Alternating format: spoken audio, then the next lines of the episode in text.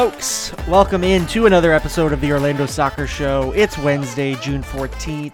I'm Gavin Eubank. Kyle Foley is with me today. Listen, the world sucks, but I'll tell you what doesn't suck. Orlando soccer. What a weekend. A 9-point weekend. Dub City down here. Well, down there in Orlando. It's the Orlando City, Orlando Pride, and Orlando City B all come home with victories. Kyle, what is going on, man? Everything is coming up Orlando right now. Well, it's the not to mention ones. Miami just lost another championship final this week. I mean, life's good. Yeah, I was. Oh, and I'm pretty happy with the basketball one. It was enjoyable. Only because it meant that sad Bill Simmons was even more sad because Miami could only go through and win one game. But yeah, no, for Orlando, it's the gummy worms. We've established that the gummy worms are the secret to the streak. Yeah, can your body handle that? So like I see these tweets every week, and in my mind I'm just like I love like Twizzlers and watermelon Sour Patch, but I can't eat them too frequently because then I just get sick of them. Like, are you getting sick of these? Well, so I'm not eating all of them. Like, I'm eating some of them and I'm sharing them with other people in the press box. A former colleague that we fired of ours is normally in there, and I share with him and other people that are there. So, and lately I've been bringing the much smaller bags, although it is getting to be a bit expensive. So for those who don't know the story, back in April, it would have been April, I believe, like 29th, whatever that last Saturday in April was.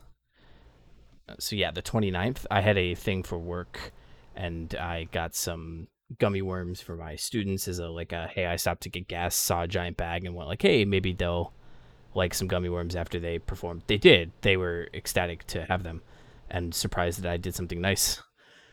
But then we had the game afterwards, so I brought them with me to the Orlando City game that night, and was like, you know, we got some gummy worms, and so we ate gummy worms. I tweeted at Chris Whittingham that there were gummy worms in the press box. He went and ate some of my gummy worms. A lot of people came and ate them. It was great, and more importantly, Orlando City. I believe that was the Orlando City. It was Orlando City that night. Won.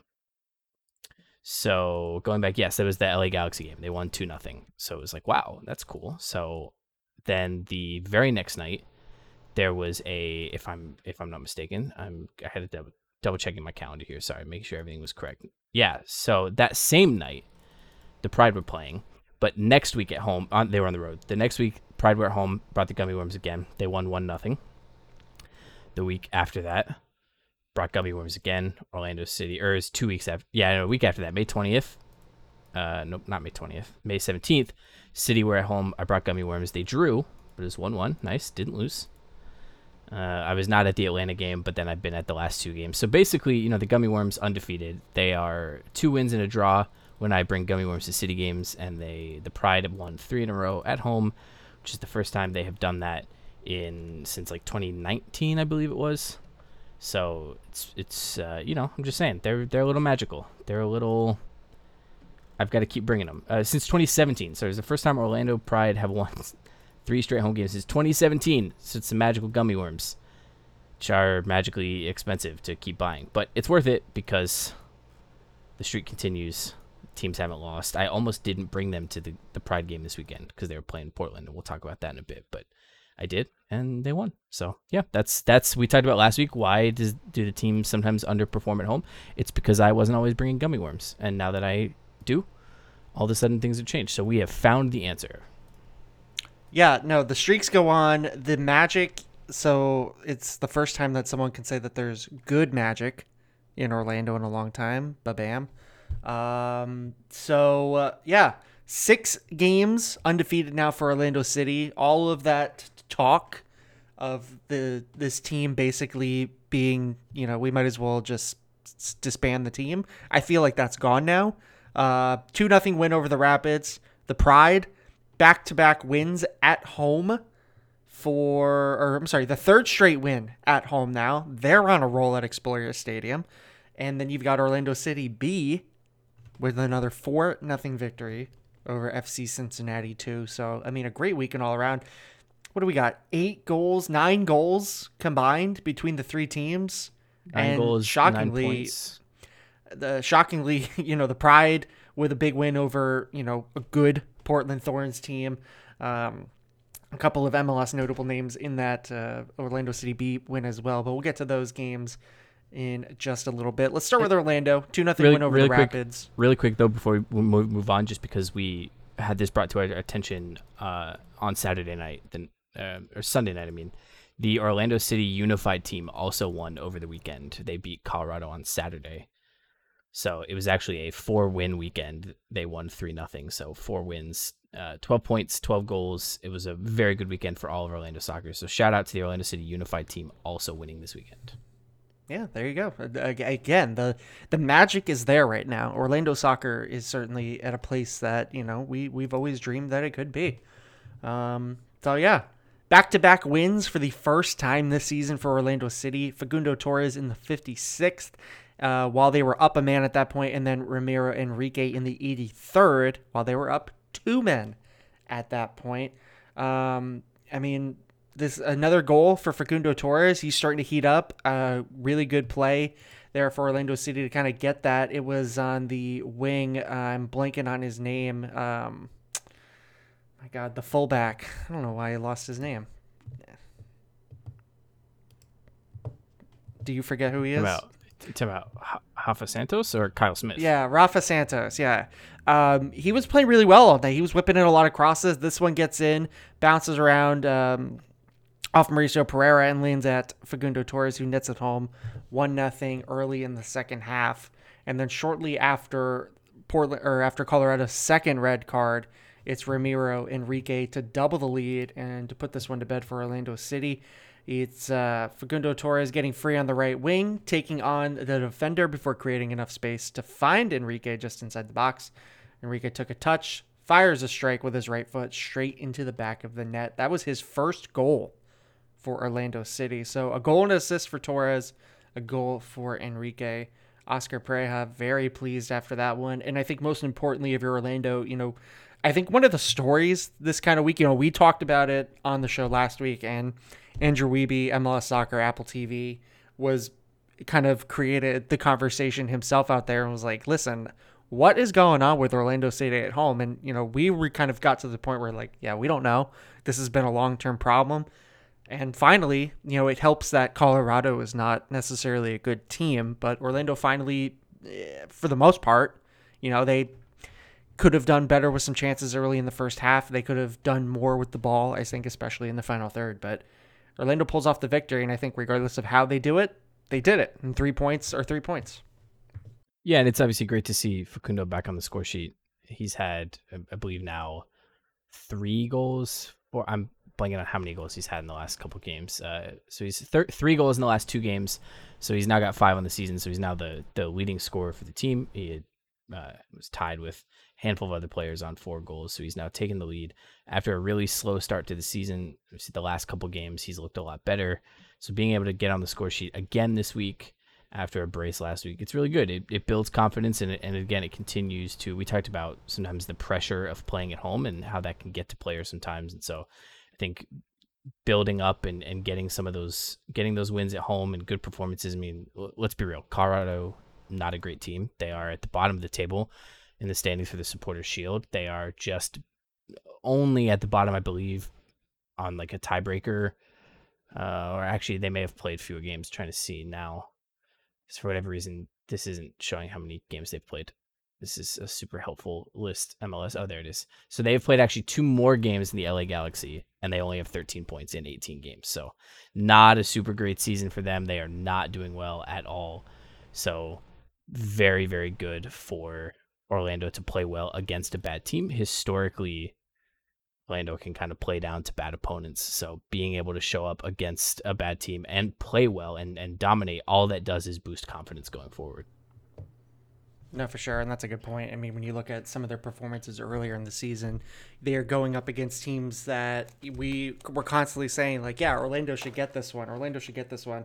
You know, struggling against Columbus. The games against DC were not particularly good for Orlando, struggling in those ones. I mean, it was kind of been the story, like you said, I think even for years, Orlando City, the last couple of years, you get these games where we're all sitting here thinking like, Orlando's got this. They're the better team on paper. They're at home, you know, whatever the scenario is. And yeah, they They failed to live up to the moment. They failed to take those opportunities. But, you know, here they are now grabbing it. And, you know, like I said, a win is a win. You got to, at this point in the season, you really got to take them where you can, especially with the way that the Eastern Conference, I mean, the conference is so tight right now. Orlando's in 7th place. They're only 6 points back of Nashville in 2nd, 4 points back of Philadelphia and New England in 4th place, and they're 4 points above the cut line. So, I mean, the separation between the best teams and the worst teams in this conference is so razor thin that you have to capitalize on these moments. You have to be able to take advantage. And Orlando has not done that. I mean, this is their third win of the year at home, which now ties the amount of losses they have at home. 3-3-3 for the year, while they're 4-1-2 on the road. So, and then over the last 6 games, 3 wins and 3 draws. Some other notables for Orlando in this one. Mauricio Pereira's 4th assist of the year. He's got 39 now in his Orlando City career. That is a club record that he is continuing to extend. Pedro Gallese. He became the first Orlando City goalkeeper to reach 100 appearances across all competitions with the Lions, while picking up his, I had the number in there, his 27th clean sheet across all competitions for Orlando. That is also a club record. Also notable for Orlando City is academy product Alejandro Granados making his MLS debut, coming on in the 90th minute. He signed a short-term contract with Orlando City from Orlando City B during the week. At 17 years old, he's the youngest player to make his MLS debut with Orlando City. 17 years, 11 days. Kyle, how close were you to making your MLS debut at 17 years old? You know, I would have to say I was probably not as close as I thought I was.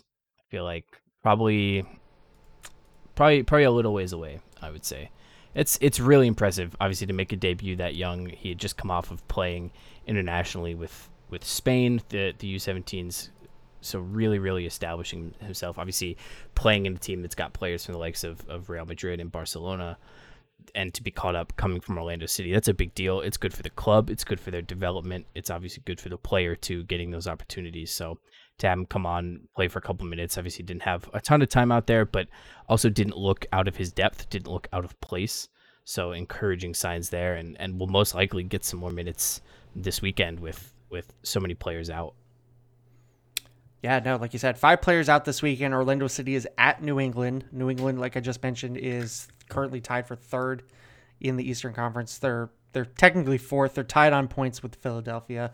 I think goal differential is the difference there. They're coming off a 3-1 win over Inter Miami this past weekend, also at home in Gillette Stadium. So Bruce Arena's got this team playing well.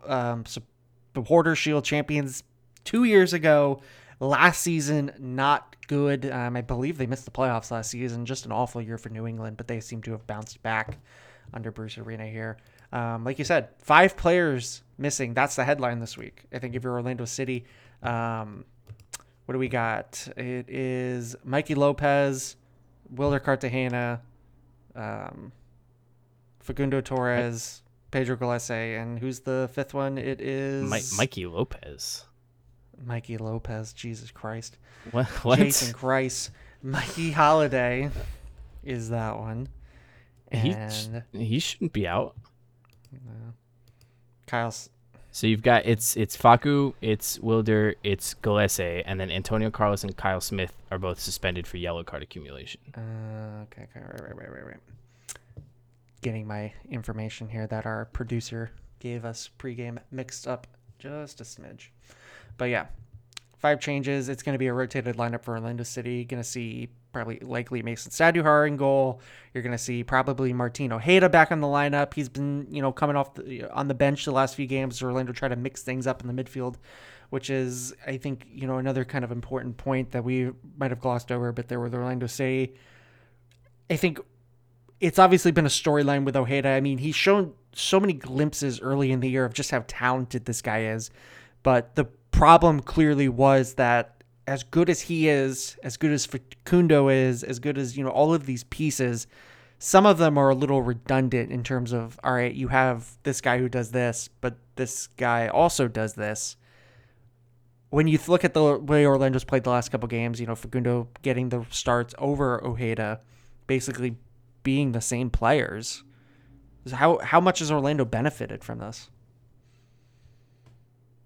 I would say it's been helpful. It makes it a little bit easier. I'm not sure we can really tell how much they benefited from it yet, but I think we're going to get a good sense over the next 2 weeks. Yeah, no, for sure. So we'll see what happens here. Good opportunity for Ojeda now with Facundo out to, you know, make an impact, get the ball rolling, and see what kind of different looks. You know, it seems like a good opportunity for Oscar to maybe play around with Ojeda out there now, where you can say, hey, you know, let's try things a little bit differently, unless he just wants to do the like-for-like swap. So we'll see what happens at New England this weekend. One more Orlando City note before we move on. So the Athletic's Tom Bogert had released a piece earlier in the day on Tuesday about what he was hearing transfer-wise in MLS. Duncan McGuire was actually caught up in that, receiving some interest from Anderlecht over in the Netherlands. His play, impressive play so far early this season, is catching the eye of some scouts. Nothing concrete, no, move is imminent, but it's, worth noting that early in his young career, he's already making turning some heads overseas. Yeah, I think we saw, especially in his appearances early on in the season when he was coming off the bench and scoring, it started in DC and scored. I mean, he has clearly some potential there. I know it's been a little frustrating actually trying to figure out why he's not played more. And it's a bit of a bummer to not have seen him out there on the field more. I think a lot of it is just he's a rookie and there's no need for him to be playing, because in the past when Orlando City has had really great young strikers, they've become really great because they've needed to play right away. So I think the fact that he doesn't need to play right away is good, but at the same time, it would be a bit of a bummer if he would go elsewhere before really getting a chance to show what he can do here in Orlando. No, for sure. And I think when you look at Orlando City through the first couple months of the year, I mean, they were really struggling to find any production out of that role. And they were almost turning to Duncan out of necessity, because you had Urchin Kara, really struggling. Ramiro Enrique is a talented player, but he kind of fits specific roles and in specific, games against certain teams, so you couldn't always go to him, and the next best option was Duncan McGuire, coming off the bench and really providing these opportunities. He had that great start against DC United where he scored his first goal, but now you have Kara performing well. He's back in the lineup more consistently, he's scoring goals, and I think that you look at it and you say, well, we don't necessarily need to go to our rookie striker as much often. Give him more opportunities to just kind of continue to develop and get everything he can out of training on a daily basis, and his time will come. We've seen over the years, I mean, we know it's a long season, we're halfway through the regular season, but there's still Leagues Cup to play for, there's still the daunting summer schedule that Orlando City always runs into at some point. Injuries will come, and you just got to stay patient and keep his head up, and he'll get those opportunities again. We've definitely not seen the last of Duncan McGuire this season, that's for sure. Anything else to add on Orlando City before we turn our attention to the Pride? No, I think, like you said, it's going to be interesting to see how they do without some of their star players, especially as Facundo's been playing better over the last couple weeks. So we'll see. It should be, obviously, Orlando not the only team to have to deal with this, so we'll see how they cope and how they come out of this, and it'll show how good the quality of depth is, on the field versus on paper. No, for sure. And going to New England, New England's always been one of those places where Orlando City goes, and it just feels the games are always tough. I think Orlando typically tends to struggle at Gillette Stadium, and I don't know if it's just the turf or the travel or whatever it is, but these are games that I feel like over years it's kind of I don't look forward necessarily to these games against New England. The season series all time against these two teams: 7 wins for New England, 7 draws, 3 wins for Orlando. They faced twice last season, a 3-0 win for New England in August, and a 1-1 draw in June, almost exactly a year ago to the day, June 15th. So it's interesting how they always tend to play these guys at the exact same time every single year.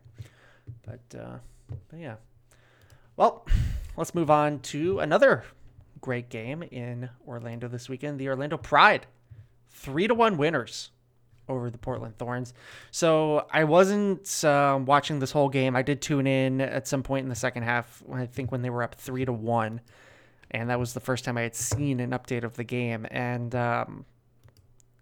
fill me in. How did the Pride pull this one off?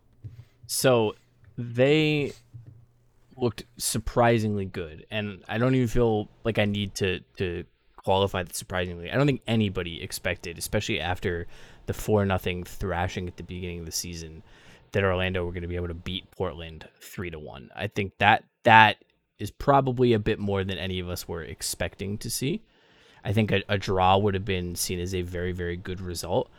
But the thing that I saw was as soon as the game kicked off, I mean, right away, Orlando were laying it on them. They looked the more composed of the two teams. They looked just the better of the two teams, despite not having the same level of talent that Portland has. And that was really surprising, because you would expect a younger team to maybe not look that way, because they haven't looked that way in other games this season. They haven't really looked up to playing some of these harder games. And typically when things have gone against them is when they kind of fall apart and things start to collapse. So when Sophia Smith scored in the 20th minute, I was like, okay, well, this is where we're going to see, I don't know how bad this game will get, but I don't think it's really going to get better.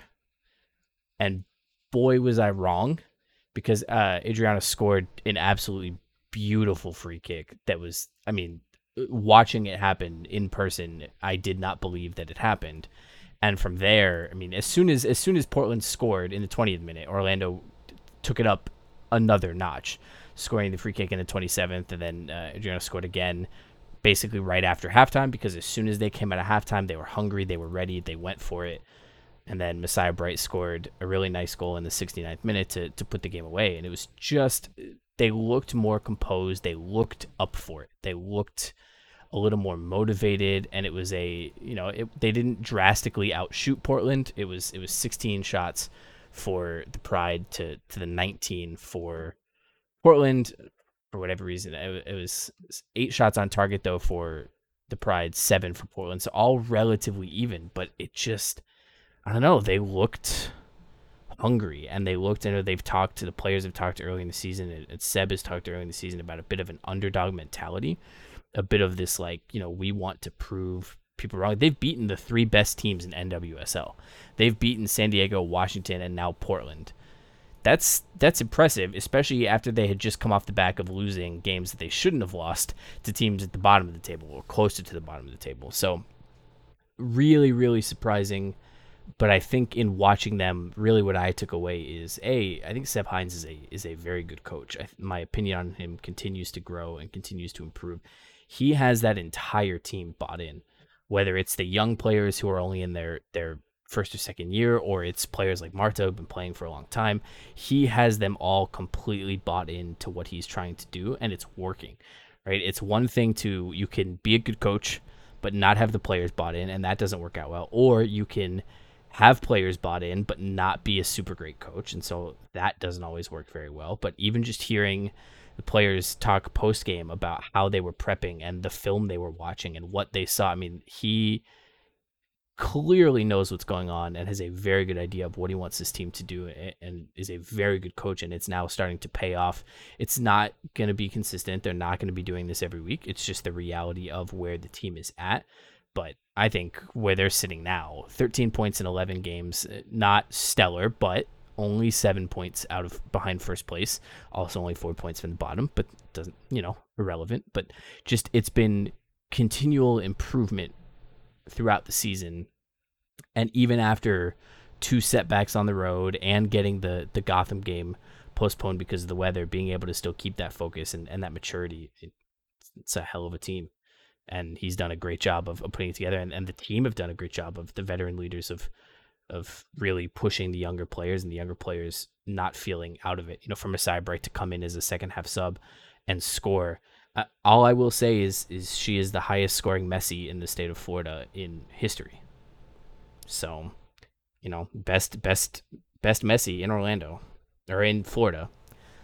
But yeah, man, there's just so many good things about watching that Pride team. And I knew, and I talked about it after their first loss to Portland, and I said there were a lot of good things that you could see there. They were trying some things. They just kind of fell apart, right? Whether it was just the mental mistakes of some games of slipping late, or if it was just not quite being ready for the big time and not quite getting things right. But man, they were playing long balls over the back, things that were leaving them exposed, and they were able to capitalize and not concede more than just the one goal. And now the one goal did come.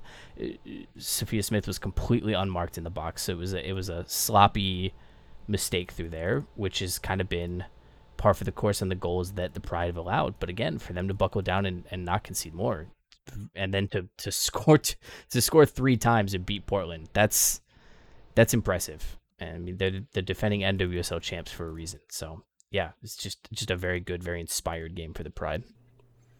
No, for sure. And I think a game like this is basically a statement game for Orlando. And I'm not saying that in the sense of Orlando's put themselves on the map as like a team to be reckoned with, and, you know, but like you said, the buy-in that this team has for Seb, I think it really shows for a performance like this. You know, we talked about last week coming off that Houston game and just how, you know, bad Orlando looked at it. And Seb came out after the game and he owned it and he said, we weren't good. This is, you know, unacceptable and we need to do better. And you come out here against a team, you know, after that performance, you come back out against a team that trounced you in the season opener 4-1, you know, 4-0 on opening day back in March. And it's easy to say, like, it's easy to put your backs up against the wall from the start and say, all right, well, we're at home, but this team is much better than us, so let's just do what we can to survive. And that's not what we saw. You know, like you said, we saw a team out there that is clearly knows what it needs to do, and it went out there this time, and it did it. I think the quote from Seb after the game is really good. You know, he says, quote, we had a good chat after the Houston game about what we needed to do and bring it back to our identity and style of play. We showed today that commitment from the players, the desire and the attention to detail in sticking to the game plan was brilliant. And I mean, he's speaking the truth there. I think what has really been impressive about the Pride team this season is that even through the good and the bad, you're really seeing the leadership of Seb shining through. And I think after last season, you know, the team got off to that, they were off to that good start under him. You know, there was that run of consecutive games going undefeated, and then they really slipped and kind of fell off the cliff almost for there at the end. And with his hiring, there was kind of that, like, I don't know. I mean, you're bringing in a guy who has like almost no head coaching experience, and I think he's really shown this season that he might not be the greatest soccer coach in the world, and, you know, maybe he'll never lead Orlando to an NWSL championship. But I think for where this team is, where this club is, given everything that happened over the last 12 months with, you know, the last 16 months with the previous coach and the players and the drama and everything, he is really what they needed to set that foundation, and he's showing it every game with not just the way that not just the things that he's saying, but the way the team is responding to what he says. And like you said, it really shows that they are bought in and they believe in him and they believe in that vision. And it's really inspiring to watch. You know, I don't know what's going to happen the rest of the season. I mean, you know, it's a great win for the Pride. They are still just 8th in the points out of 12 teams. So they're not in the worst position. They're still, you know, a good way to go in this season. Let's see, they're 13 points, you know, 3 points behind Houston, 4 behind North Carolina, who they play this weekend. They're not terribly out. San Diego and Washington are the two best teams in the league, and they're only on 20 points. So, I mean, 7 points, that's not that far, almost halfway through the season. You know, I'm not saying that they're going to catch up to them, but the performances have been enough to keep them within reach, you know, kind of where they were last season. And I think this season it's going to be about not letting that reach get too far, not letting it fall out of their grasp. Yeah. And I think it's about, you know, it's kind of a statement game, and it is a statement game, but like you said, this isn't a team that's going to all of a sudden turn it around and be, you know, winning everything and completely unstoppable, but that's not what their goal is to be. So I think that just a lot of good, man. They're fun to watch. They're really fun to watch. Yeah. Like you said, 2 goals from Adriana. She is the 100th goal scored by a Brazilian player in the NWSL. It was also the first. She's the first Pride player not only to score a brace this season, but she is the first Pride player to score a brace since almost exactly 2 years ago in June of 2021 when Sydney Leroux did it against Kansas City. So one of the big things about the Pride has always been, especially of late, that they do not score goals. They don't have goal scorers. To read that no one on the team has scored 2 goals in a game in almost 2 years, that stands out. And, big performance by Adriana. Like you said, Messiah Bright, once again. This team's kind of finding itself. It's figuring itself out, and you can see it's all coming together. 3rd goal for Bright this season. They're doing it. They're doing some things down there. North Carolina this week. They are back on the road Saturday night in Cary. Again, like I said, North Carolina, they are 4 points better than the Pride. They're not as great. They're not at the heights that they were a few years ago when North Carolina was challenging for the championship just about every year. But this is certainly going to be a tough game for Orlando. And, what are your expectations for this one? I mean, expectations after last week are sky high. I think, honestly, I think they've got the ability. I think drawing them last time out, I don't know why they can't win. It's just they're capable. You know what I mean? There's no reason why they shouldn't. Yeah, no, that's fair. And I think it's tough to not get lost kind of in like the hype of what went on this past weekend, but I mean it's definitely one of those games where it's like, all right, I'm confident. I'm growing more confidence in what this team can do. I'm not sold that they're all their problems are solved and they're going to be scoring 3 goals a game every week, but definitely far from it. But you look at this and you say, why can't they? Why can't this team be considered a contender more often than not? Why can't this team be taken seriously more often than not? And I think we're starting to maybe get to that point. I mean, obviously, we know the roster can be a lot better. We know there's areas where the Pride can certainly improve, but who knows? It'll be interesting to see, especially when the World Cup comes around. We're a month away from the Women's World Cup. We do expect the Pride to lose some players, but we probably don't expect them to lose as many players as some other teams around the league, some key players that a lot of teams around the league are going to be upset with. So I think that could be an opportunity for the Pride. If you're looking around, and you say like, all right, well, we're a little bit shorthanded, but some of these teams that we're going to see, they might be more shorthanded at us. This is an opportunity to, take some points. And certainly with the way that they've got the mentality, it's possible. Anything else on the Pride before we move on? Nope. That's it. Just fun to watch, man. All right. And then last but not least, Orlando City B, like I said, 4-0 winners over FC Cincinnati 2. Jack Lynn in the 26th, Juninho in the 30th, Shakhtar Muhammad, 37th minute goal. And then Emmanuel, I'm going to butcher this, Almaguer? 7th goal of the season for Jack Lynn. That's a team high. He's lighting it up down there for Orlando City B. Luca Patricio, he had an assist on one of those goals, and it was his first game in action in total since he's been sidelined with an injury since April 15th. So a couple months on the sideline for Patricio, working his way back. Could see him back for Orlando City very soon, especially, let's see, Orlando's got a lot of games coming up.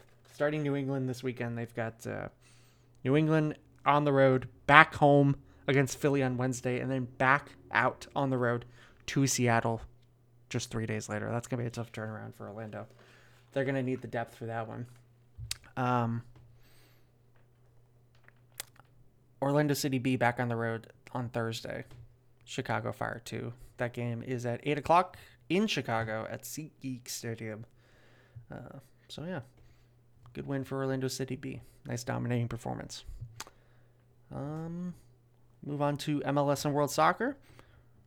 Manchester City, Champions League. They did the treble, first English team since Manchester United, correct?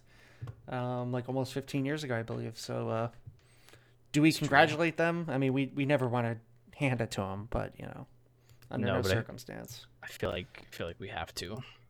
Yeah, dominating season all around. I mean, to come from behind and to beat Arsenal in the last weeks of the season. I mean, Pep Guardiola, I think he's got, what, 2 more years left on his contract at this point. And so, you know, I don't know what that man does next, but he's achieved it. You know, he's done what they've been trying to do. So pretty impressive. Went over Inter. Almost positive he only has 1 year left. I could be wrong because I thought he just... Oh, no, it isn't 2 years. Because he signed... He had done the 2 year... Or the extension last summer, maybe. I'm blanking. But, I mean, the thing... Listen, he's one of the greatest to ever do it. It's impressive for him to be able to do what he did with Manchester City. It's impressive the way Inter played against them. I'm not happy that City won the treble, but... How do you not like Pep? How do you know what I mean? How do you not want to root for a guy like that who's such a brilliant mind and is so good at what he does to be dominant in this era? I know there's a bit of a knock on him that he's only ever coached great teams. Fair. I think that is the difference between someone like him and a Jose Mourinho, or even, I know the latest kind of meme trend over the weekend was, oh, he's, you know, better than Sir Alex Ferguson now. And I do think there is a difference for guys like Mourinho or Ferguson, who have proven to be able to coach not great teams to do really well. You look at what Mourinho has done everywhere he's gone. He's won a trophy except for Spurs, which is just a testament to how bad Tottenham are. But everywhere he's gone, he's been able to do pretty well. And he's really, for the most part, been at teams that are not the best team, right? I mean, he's going into decent situations, but he's not getting a job with Manchester City. Or going, you know, right now he's with Roma. So I think that's impressive. And then obviously the thing that Sir Alex Ferguson did that was so impressive is just being able to be so dominant for so long and with so many different iterations of the team is where that, you know, being able to build over a little over 2 decades is the part that's impressive there. So I think Pep, though, is capable of doing either one. I don't think it's that he's not capable. He just hasn't done it. So I think it is a fair knock to say he hasn't done it, but it's not fair to, you know, he's not the greatest of all time, but he's in that conversation for sure, and it's a heck of an accomplishment for him. Yeah. You know what he hasn't won? Last thing he hasn't won. He hasn't won an MLS Cup. He hasn't won an MLS Cup yet. Or NYCFC, they might have that new stadium opening in a couple years. We'll see. I did see a lot of speculation. Somebody made it was Taylor Twellman tweeted out basically something along the lines of like, you know, he may be, when his contract expires, be coming here to New York City FC once they open their new stadium. You know, would anybody be surprised? And, of course, I would be more surprised by that only because it means NYCFC actually have a stadium, which I don't expect to ever happen. Right. I mean, we talked about Messi last week and what his arrival might mean for MLS. It might make things like Pep Guardiola coming over here a little less, a little less far-fetched. Who knows? I do think big name coaches coming to MLS is a bigger deal for the league, or like a bigger long term positive for the league than bigger players. I think, I mean, unless we were getting guys like, unless Mbappe was like, hey, I don't want to renew my contract to PSG. I want to go to, you know, Real Salt Lake. Obviously that would be a big deal. But I think the bigger thing that should happen with MLS, or that would be very good for MLS, is if it was a, hey, top managers are wanting to come coach here. And then I think the players eventually come along with that. So, yeah, listen, if Pep comes to MLS, that would be massive for the league. I'm not expecting it, but that would be huge. No, for sure. I mean, we saw with Tata Martino, I mean, Thierry Henry's been in, you know, coached in MLS. Obviously, things were going well before he went back to Europe, and they didn't go well out there. Tata Martino possibly coming back to MLS. I mean, we've seen these names. You know, not all of them work out, but who knows? We'll see what happens. Mbappe, PSG's done, man. Like, what do you do now? You lost your World Cup's over. You lost Messi. You're probably gonna lose Mbappe, man. The Qatar experiment. That's what I'm hearing. I'm hearing the Qatari experiment, not good, and they should not try with another club. Yeah, no, that'd be nice. You know, It's I don't know. Let's see what happens with this English club. It seems like they might reshift their focus to somewhere where they can make more people angry. Don't like that. They get on. Where's Mbappe going? I mean, it's Real Madrid, right? Like that's like the only real. It's got to be.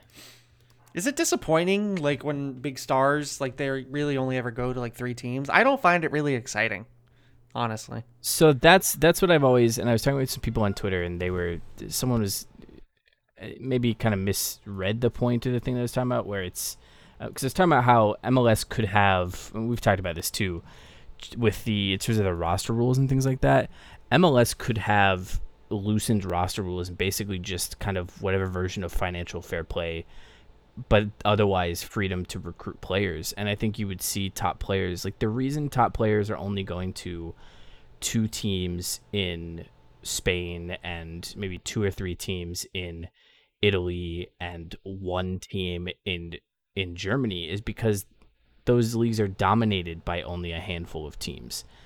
And I think the reason the Premier League can have elite players, can have a guy like Enzo Fernandez go to Chelsea, who were not good this year, even if they've been historically good, not good this year. But the appeal, it's a very commercially successful league. It makes an absurd amount of money. And part of that is the best players are willing to go to not always the biggest club, the club that's winning the league every year. And you're seeing some of that, you know, and I think that's where leagues that can have that broad appeal and that broad approach. Right now, it's one league in the world that has that kind of broad appeal where a star player is going to be willing to go play for a team other than Manchester City, right? There are other teams there worth playing for and doing.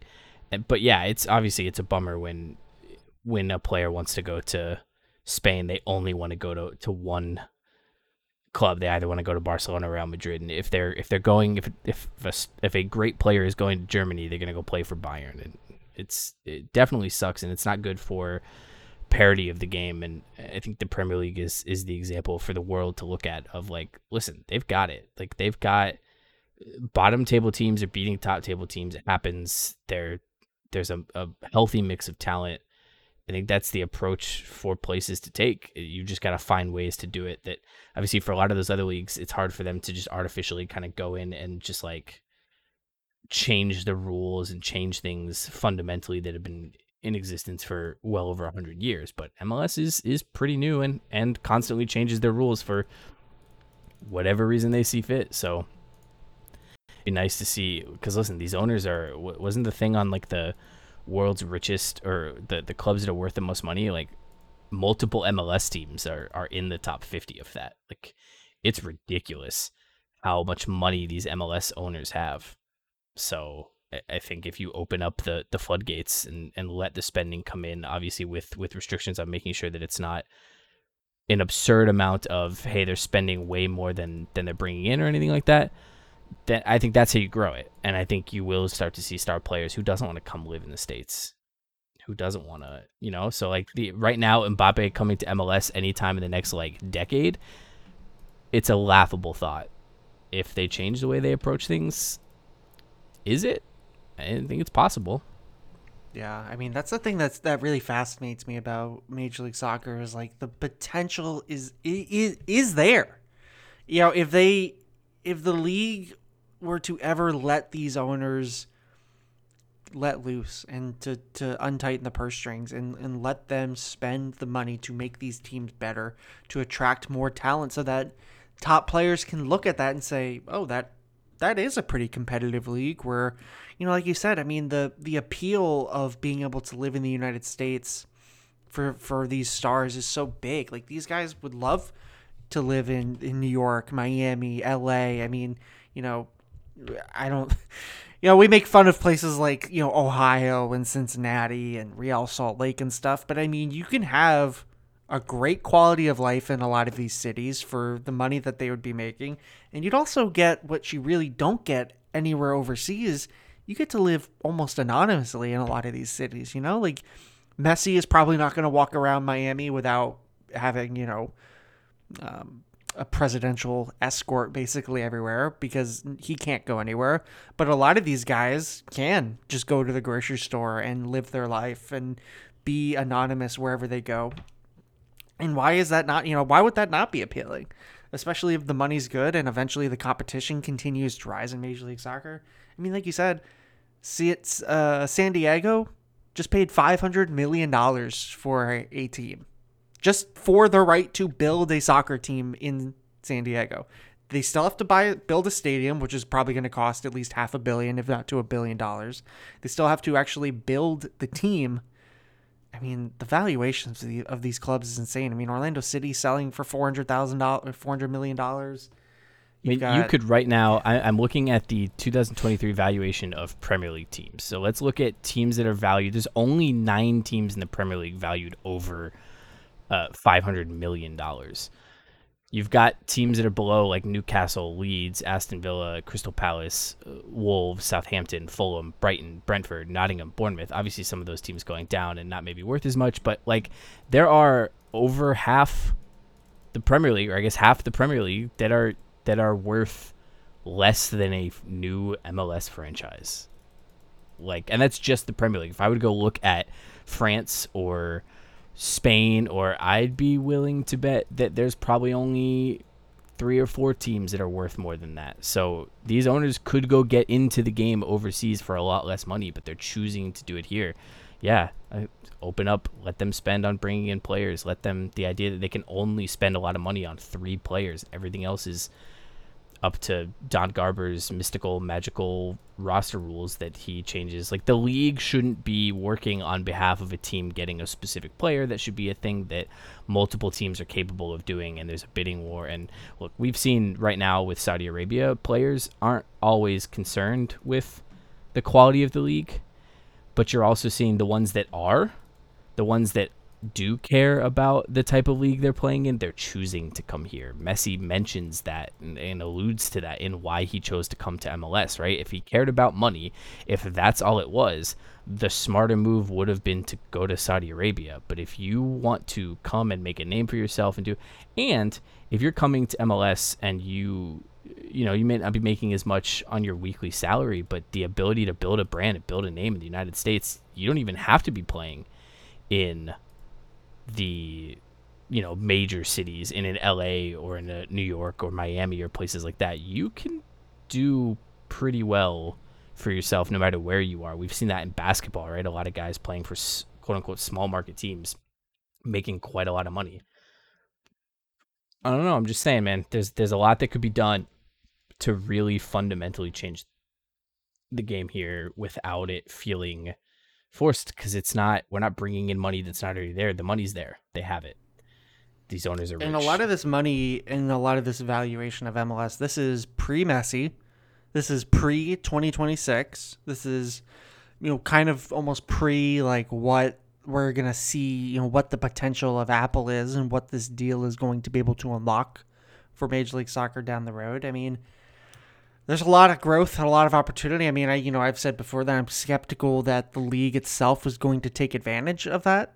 You know, like we talked last week, I really hope that they take advantage of Messi and they really use this to launch themselves, you know, get a not just a running start, a sprinting start into 2026, and then use that to basically catapult this league to this, you know, into the stratosphere. Like, they have the opportunity to do it. I don't know if the league is going to be able to pull it off, but I sure hope, and, you know, based on what's out there, they can do it. You want to go into weird news, red cards? Yeah, let's get into our weird cards. I heard you have some weird news for us this week. Yeah, so this is from Twitter, and, you know, the great thing about this hell site is that every now and again you see something so bizarre that it just kind of makes you scratch your head. So here's a tweet that I saw earlier, and the person, it was just a bunch of screenshots of a conversation that someone was having on Twitter, titled, I gotta find it here. This was a wild roller coaster of confusion, incredible stuff. So it starts out, this lady posts a picture of her daughter, Here, I'll send you the link so that you can follow along here, because it gets very confusing. I have seen this story. I am aware of it. I assume you've retweeted it as well, right? I didn't retweet it, but I definitely it is the kind of thing that I would retweet, because that's pretty much all they do on there now. So she tweets a picture of her daughter. 14 years ago, I sent my then 10-year-old daughter. If you're listening at home, follow along. 14 years ago, I sent my then 10-year-old daughter across the street with a plate of brownies to welcome the new neighbors. She brought back me an empty plate and another daughter to love. Yesterday, that daughter married the love of her life, and I couldn't be happier for them. So, like, you're probably thinking, like, oh, she probably met friends, they had like another young girl, and these two young girls are getting married, which is what somebody thought. Somebody wrote, congratulations, or she wrote, followed up, congratulations, Mr. and Mrs. Ryan Anderson. May your lives be filled with love and laughter, surrounded by encouragement and support. Which gets to respond, I don't understand. What do you mean by brought back another daughter? And she goes, the lady's response is, I mean that in every manner that matters. My daughter's BFF is my daughter too. All right. She goes, so your son married your daughter's BFF? That's lovely, was another respondent. And she goes, nope, my daughter's BFF married her fiance, who is not my son. However, she was already another daughter to me and called me mama after 14 years of friendship with my bug. This is my daughter on the right, and there's a picture of them. So nothing cleared up here. Everything just creating more questions than answers. And this was a fun time. Yeah, it's certainly this, like, oh my god, certainly a bit of a wild story. The internet can be quite a interesting place. The person that had like quoted originally goes, "Oh, the girls got gay married. Wait, no, her daughter married some guy. Oh no, that's not her. Oh no, that's her son. Wait, no, that's not her daughter or her son." Is basically the up and down of trying to figure out what is going on here in this scenario. Yeah, it was very confusing. That's the beauty of Twitter, because you don't know what's going on ever at any given time. No, why would we know any of that? That doesn't make any sense. Come on, don't be ridiculous here. It's great because everyone in the comments is equally confused, but also trying to be supportive, which is very fun. Those are my favorites, where it's just like everyone collectively has no idea what's going on, but we're all like kind of on the same page. So that's Twitter. That's Twitter in a nutshell nowadays. Twitter 2.0. Stay away from it. God bless. So mine comes out of Ecuador. Oh. In Quito, Ecuador, a 76-year-old woman who was declared dead at a hospital astonished her relatives by knocking on her coffin during her wake. Knocking on her coffin? Like trying to wake her up? No. Like the woman that was dead in the coffin started knocking on the coffin like, hey, let me out. God. So she wasn't dead. Correct. Oh my god. Yeah, wild. Immediately made me think of Coffin Flop. Make sure you call your cable provider, tell them not to get rid of Corncob TV. Or tell Spectrum no. But yeah, just what a wild. I mean, there's a whole. She was declared dead on Friday. She was not responsive to resuscitation. Doctor on duty declared her dead, so they are currently investigating. Because not dead. There were about 20 of us there, her daughter said. After about 5 hours of the wake, the coffin started to make sounds. It's terrible. I really shouldn't laugh, but my mom was wrapped in sheets and hitting the coffin, and when we approached, we could see that she was breathing heavily. So they rushed her back to the hospital. She's I mean, it's gonna be like, who knows if she'll survive, but clearly like they didn't embalm her or any of the things you do with someone who dies. But yeah, that's just a wild story. I've never been dead before, so I'm not like an expert in the process, but like, aren't there quite a bit of time and steps in between being pronounced dead and being in a casket at your own funeral? Like, how yeah. So I actually have extended family that owns a funeral home, so this is one of the few things that I like do have a little bit of knowledge of. So yeah, once someone dies, a funeral home is, and obviously different countries, different ways, but what should happen is someone dies, the funeral home is called in, or it could be just a local coroner, and they get the body, They have to embalm the body, remove all of the organs from the body, remove the blood, all sorts of things. Like, at that point, the body has to be dead. And in this case, clearly did not do any of that, because the woman was not dead and popped back to life. There's no details about who the doctor was, how it happened. I will be keeping up with this, though, because I definitely want to know the update. I'd like to know what's going on with this woman. Yeah, I sure hope that we have a weird news update next week. I'll be keeping a track on that. I will stay on the beat. Red cards. I know you got a couple of red cards to hand out this week.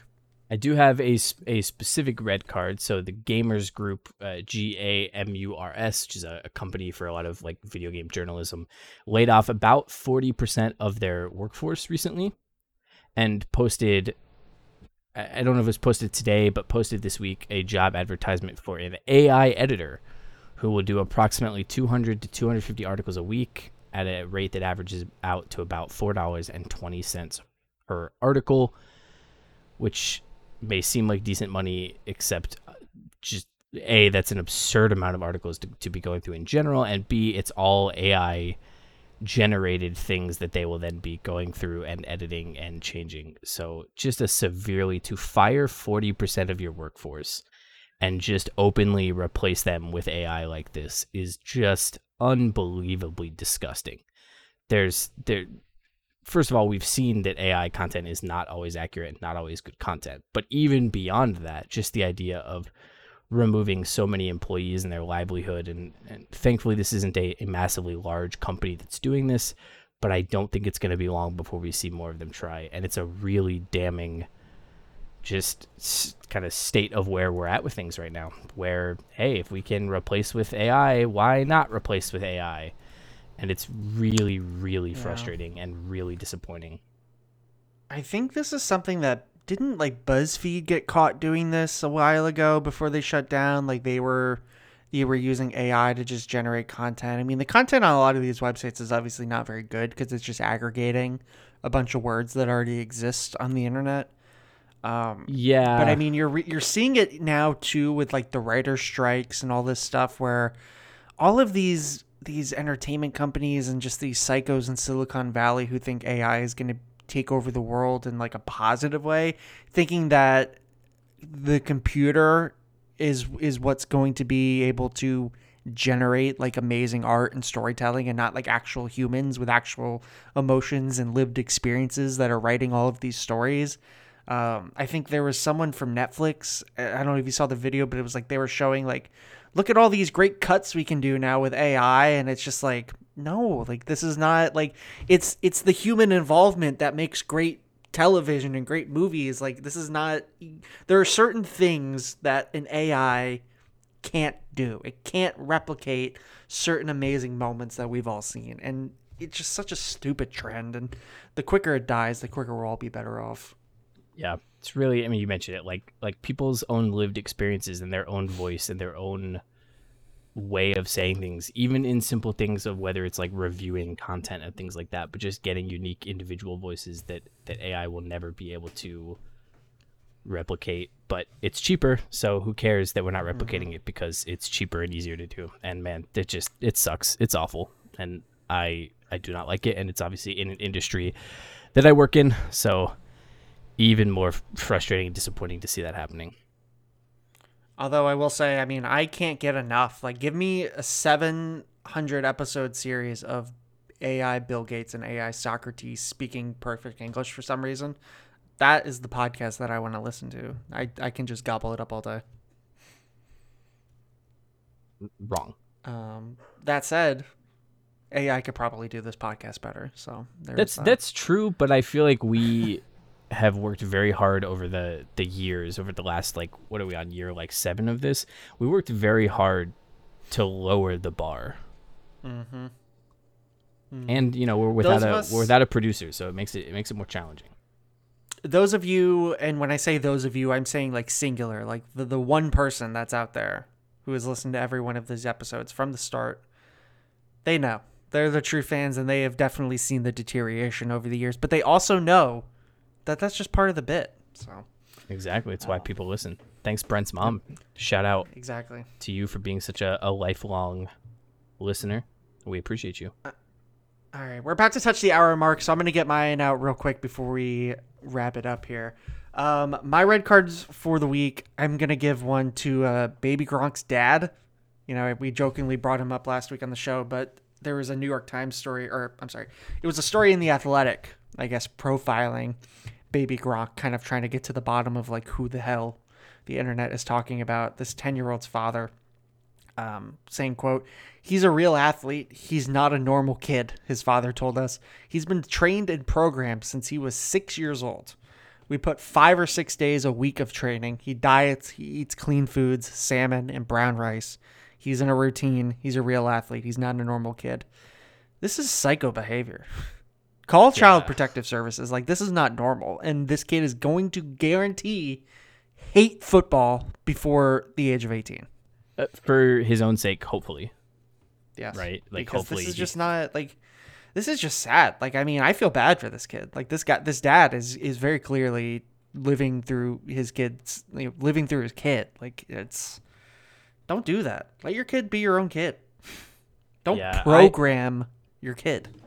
I'm really appreciative. Like, my dad is a drummer, and I am a drummer, and I've done this, like, my whole life. But even as a kid, when my dad was teaching me how to do things, he never forced me. And we actually realized very early on that him teaching me was not going to be helpful. Not because he was, like, trying to put his own, like, wishes or dreams on me or whatever. It was more just I wasn't receptive to it. So a lot of my learning, like, initially came from him, but then he was, like, a good enough parent to realize, yeah, this, like, I shouldn't do this. Somebody else should. And yeah, dude, this Baby Gronk dad, the story in general was awful. We made fun of it last week, but this dad is just the worst. Red card, not enough. He's been given a lifetime suspension. Yeah. I mean, it's same thing here. Like, when I was a kid and I got into baseball, it was, like, completely on my own. If I wanted to quit, you know, early on after, like, the first season I played, I was, like, on the fence. My parents, like, didn't pressure me. It was just like, all right, you know, you like it, you don't, oh well. Which is what kids need. They need to be able to find things on their own and develop their own likes and hobbies in life. But who are we to know? Just two normal people who had decent parents that let us do what we wanted to do and are semi-happy with our life so far. So we're just you know, we're innocent men. We're just normal men. Not innocent men, though. Donald Trump indicted again. Rest in piss, bozo. Go to jail. Do not collect $200. What an absolute loser. And also a quick red card that I forgot to give out to the Nazis outside of Disney. It is a shame that nobody ran you over. You know, it's crazy because you and I have learned, especially with our former He Who Shall Not Be Named producer, we know not to say silly stuff when the mics are on. Like, we know that. But this man can't help himself. Literally said, oh, I could have declassified these. But he didn't say, but I didn't. He's got to hold the world record for amount of crimes he's confessed willingly on tape. And the sheer amount of people that are defending it. So it's like, well, he didn't. He said he could have declassified them. He didn't say he didn't. And it's okay that they were in a bathroom because bathrooms have locks. As someone who has spent plenty of time over my 27 years in bathrooms, let me tell you, they lock from the inside. Turns out, these Trump people, not very smart. Mm-hmm. Speaking of not very smart, I'll give one playing advantage before we get out of here. I'm going to give it to Twitter. You know, we talk a lot about Twitter. We talk about how great it is and how it's now just a bastion of free speech. The bot problem on this website is insane. Like, this was his whole thing, was getting rid of the bots. And all I see now are bots in my mentions, in every timeline. My favorite new thing is the, if you go on Twitter and go, wow, like, this is a great t-shirt, where can I get this? You're suddenly spammed with 50 different links telling you you can buy your t-shirt here. And it's regardless of whatever you said was on the t-shirt, links are selling that t-shirt to you. So this is just an awful place, and I can't. It is funny that people are messing with that, though, and putting, like, straight up, like, oh, this thing means the owner of this website is a pedophile. Where can I get this on a t-shirt? Yeah, it's... Twitter is not a great place. I did get a Blue Sky invite finally, so I'm off free, sort of, but I still have to use it because I wish I wasn't addicted. That's the problem, is I'm just addicted. I'm done posting. I mean, I'm not like a poster anymore, but I just can't. I can't stop scrolling. It's just too good. It's just simply too good. But it is indeed. I feel like that's. Right. I feel like we've gone on long enough. I feel like if anyone's still listening at this point, I'm sorry. We will not be giving you a refund. Nope, no refunds. And unfortunately, unlike many stores, this we don't care. We got your money. Boo hoo. Go cry about it. All right, Kyle. Until next week, we'll talk to you guys later. See you. Bye-bye.